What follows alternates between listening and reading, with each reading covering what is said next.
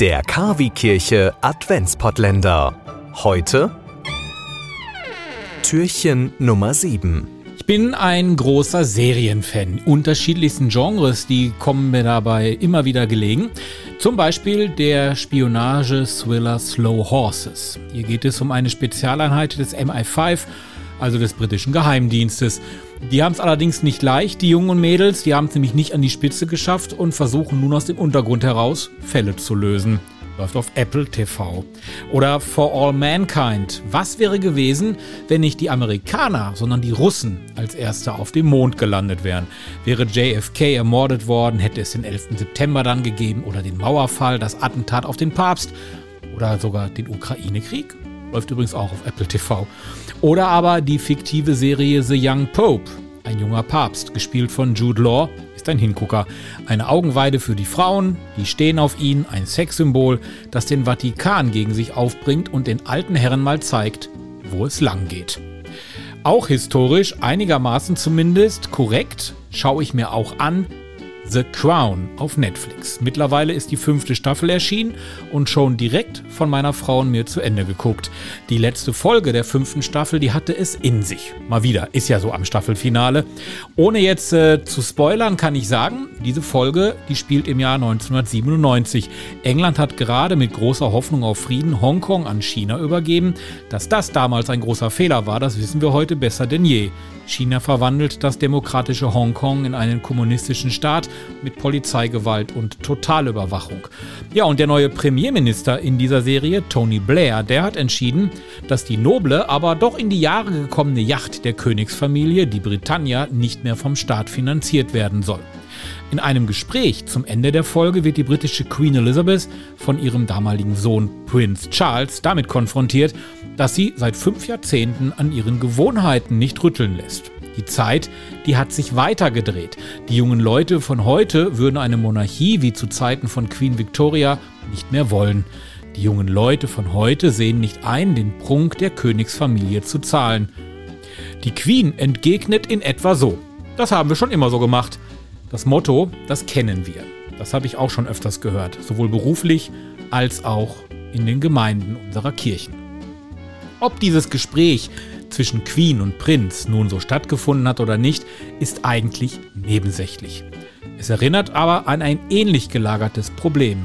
Das, was vor 25 Jahren die britische Monarchie kurz vor dem Tode von Prinzessin Diana, der Königin der Herzen, erlebte, macht die katholische Kirche seit Jahren durch. Die katholische Kirche sieht, wie die Schäfchen in Scharen die Kirche verlassen, ihr den Rücken kehren und nichts mehr mit ihr zu tun haben wollen. Und sie bewegt sich doch nicht. Es wird synodalisiert, es wird geredet, es wird gestritten, aber sie bewegt sich nicht. Es wird am Stuhl kleben geblieben, die Schuld wird bei anderen gesucht. Die Kirche bewegt sich nicht. Ja, während wir den Abspann von The Crown sehen, wird meiner Frau und mir klar, die englische Monarchie hat sich in den letzten 25 Jahren geändert. Sie ist, vor allem nach dem Tod von Diana und durch die Thronfolger, anders geworden. William und Kate haben frischen Wind in die verstaubte Monarchie gebracht. Ja, und ich bin mir sicher, dass jetzt auch König Charles, der nach dem Tod der Queen auf dem Thron sitzt, das Ruder versuchen wird rumzureißen und der britischen Krone wieder ein Standing auf der Insel verschaffen möchte.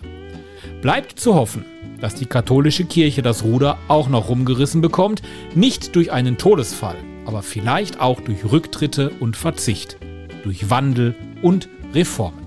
Vielleicht sollte man den Klerikern dieser Welt Serien wie The Crown, The Young Pope oder For All Mankind mal zeigen. Treu dem Motto, was wäre gewesen, wenn? is a thing to say on a bright Hawaiian Christmas day. That's the island greeting that we send to you from the land where palm trees sway. Here we know that Christmas will be green and bright, the sun to shine by day and all the stars at night. Melikilikimaka is a wise way to say Merry Christmas to you. Melikilikimaka is a thing to say on a bright Hawaiian Christmas day. That's the island greeting that we send to you from the land where palm trees sway. Here we know that Christmas will be green and bright, the sun to shine by day and all the stars at night. Melikaliki Maka is Hawaii's way to say Merry Christmas to you.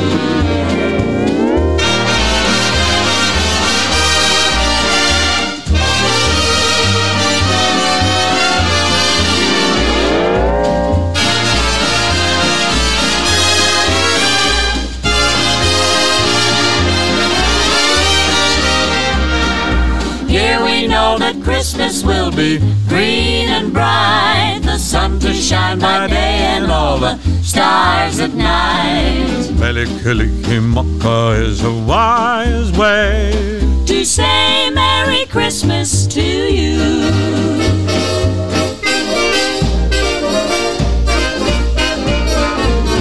Melikilikimaka is the thing to say on a bright Christmas day. That's the island greeting that we send to you from the land where palm trees sway. Here we know that Christmas will be green and bright. The sun to shine by day and all the stars at night. Melikilikimaka is a wise way to say Merry Christmas. A very Merry Christmas. A very, very Merry, Merry Christmas to you.